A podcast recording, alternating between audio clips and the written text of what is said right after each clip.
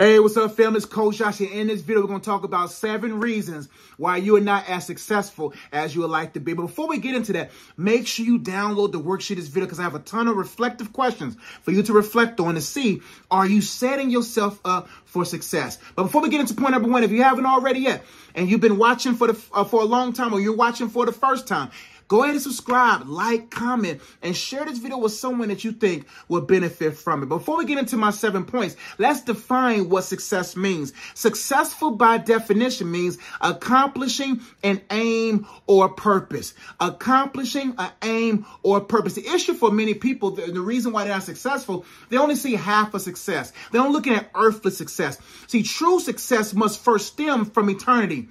What does heaven has to say? Because if it's not from heaven, it will be leaven in your lump. It will be leaven in your bread. And it will hinder you from making bread. It will hinder for you getting ahead in life. So you got to ask yourself, what is God's aim for a man? What is God's aim for a woman? What is God's aim for a couple? What is God's aim for everything? And what is the original purpose? If I do not know God's purpose for a man, I will not hit the aim. I will, I will not be able to hit the bullseye or aim at the right thing.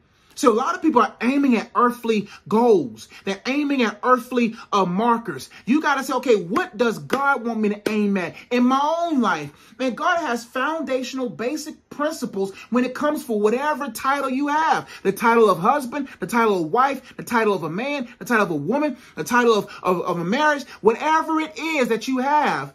You can't rival God's title for a thing. You can't say, oh, I'm going to do the world's way. No, you got to have God's aim. You got to know God's purpose. That's true success. So you can make all the money here, but be bankrupt in heaven. What's the purpose? The Bible says, uh, what profits a man if they gain the whole world, but lose their own soul? Everybody here knows you, but nobody you won't be able to show you in heaven for long. So successful by definition is accomplishing an aim or a purpose. What are you aiming at?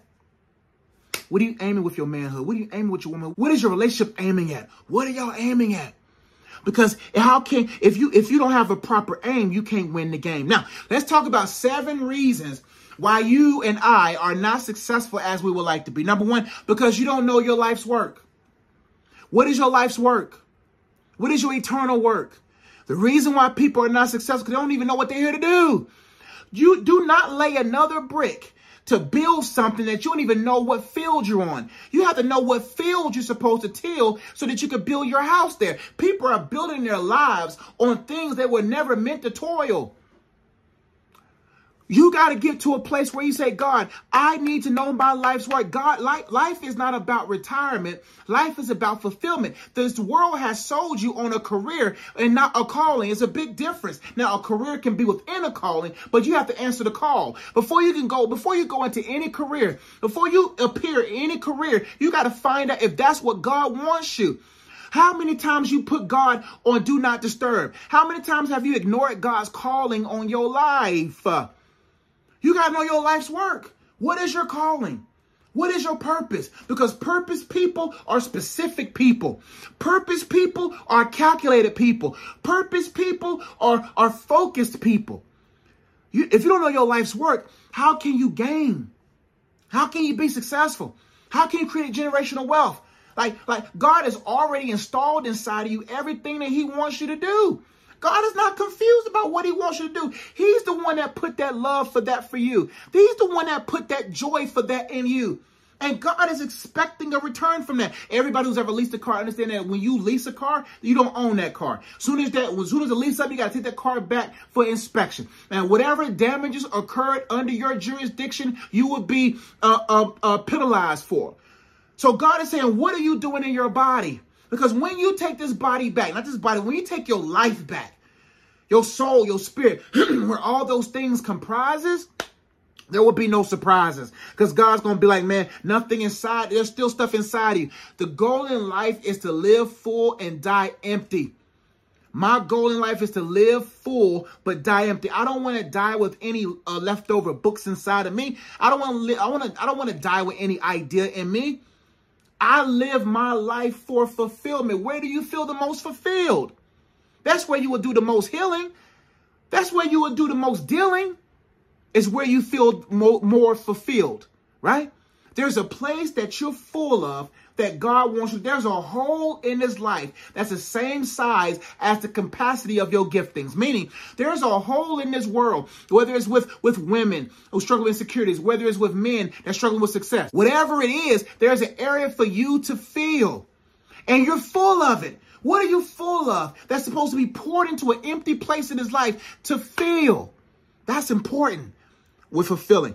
Another reason why people are not as successful as they would like to be is because number two, you don't have time to spend with God. God is saying, spend time with me so that you'll know where I need to change in you so that you can be successful. See, God is saying, man, spend time. Where do you spend your time will determine what you get in return. Wherever you invest your time will determine what you get in return. You be, be very careful while you spend because how you spend will determine how you end. How you spend will determine how you end. The end of my life should be better than the beginning of my life. The latter should be greater than the former. How I spend my time will determine how I end my life. Now we're talking about death. We're talking about the 30, 40 years of, of, of jubilance and joy and success. So you got to determine how you, the more the more you spend time with God, the better you will end your life. Number three, bad stewardship. Bad stewardship is why a lot of us are not successful. We're just bad stewards. God is not going to give you anything else if you haven't stewarded everything else well. How can he give you his best if you haven't stewarded whatever is left?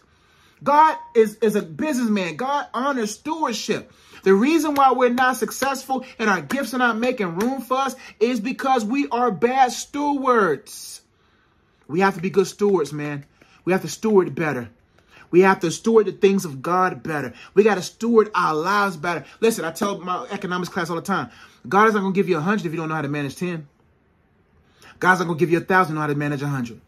God's not going to give you 10,000 you know how to manage a thousand. He's not going to give you a 100,000 you know how to manage 10,000. How you manage the dollar will determine how you manage all the others. How you manage the one will determine how you manage 10. 10 determine how you manage 100. 100 determine how much you how you will manage a thousand. How you manage thousand determine how you manage a hundred thousand. How you determine how you manage a hundred thousand determine how you handle millions bad stewardship. Another reason why we are not as successful as we like to be because we're surrounded by broke people. Now, before I get into that, let me break down what it means to be broke. Being broke doesn't mean you have no money. It means you're not working to the capacity that you will generate enough money. See, a broke remote can't cut on a working television. You heard me say this in another video.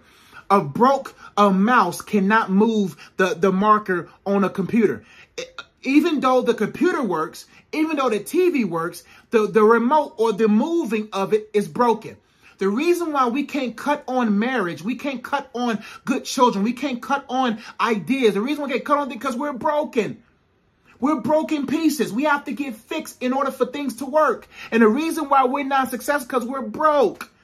And we're broke financially because we're broke internally. And a lot of us, the reason why we're not able to cut on the next phase of our lives because we've been, we're still broken in this phase. But other reason why we're not successful as want to be, we're surrounded by other broke people. Broke produce broke. Broke energy breaks things. Two broke people will break a marriage. A broken man and a broken woman in brokenness will make a broken mess. Simple as that. So who are the people around you? Are they working their purpose? There's a synergy that's produced when there's a, a, a succinctiveness of energies contributing to an overall purpose. It's something beautiful when I'm working my purpose, my wife working her purpose. There's a synergy it creates.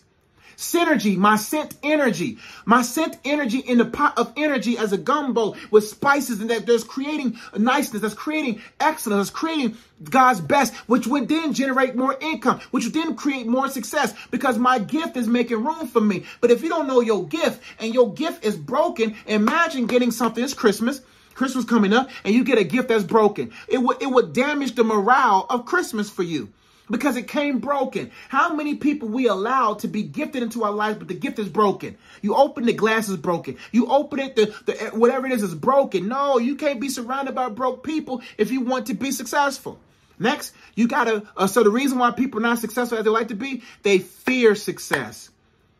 They fear the responsibilities of success. Success comes with a weight, and some people rather be broke. Some people rather be where they are because they're comfortable there. Success will make you uncomfortable. If you want to be the best, you got to handle what comes with success. And people fear the responsibility of success. That's why they're not successful. Uh, next one, a broken heart. Their heart is broken. It goes to my first point, the other point that I said before about being surrounded by broke people. They just have a broken heart. God says near the broken heart. Let it God fix you. Because whatever broke you is breaking you into the proper peace. Like, like things don't fall. Things don't, uh, uh, uh, uh what's my quote? I forgot it. Uh, um, anyway, either way, God says, give me your heart. Let me fix it. Because your heart determines your habits. Your habits determine what you have right? So I got to make sure my heart is mended so I don't find everything else broken. Next, last but not least, how uh, uh, seven reasons why successful people, oh, seven reasons, uh, um, um uh, uh, seven reasons why people are not successful as they really want to be. Number one, because uh, they don't know their life's work. Number two, they don't spend enough time with God. Number three, they're bad stewards. Number four, they're surrounded by broke people. Number five, they're fear of success. Number six, they have a broken heart. And last but not least, um, that's it. I thought I had more points. Now, make sure you download the worksheet. Because I got questions like, in what areas do you want to experience success? Another question is, why are you not successful in these areas? So go through these questions, really process what about me is hindering me from being successful. The Bible says your gift makes room for you and put you before great people. Small gift, small rooms. Uh, medium-sized gift, medium rooms. Big gifts, big rooms. Man, what do you envision about your life?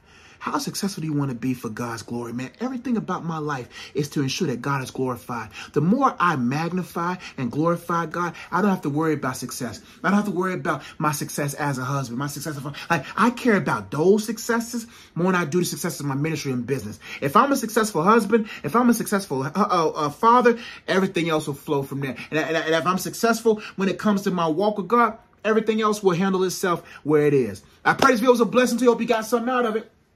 Hope you was blessed by. Um, uh, check out uh, the books in my description box below. Uh, nine books, four card games, three or four courses, um, um, a lot of resources, over 2,000 videos on YouTube. So check it out. Um, if you feel led to give, we appreciate generosity in advance. We thank you for it. Thank you so much for watching. We love you. We'll catch you next time. Peace.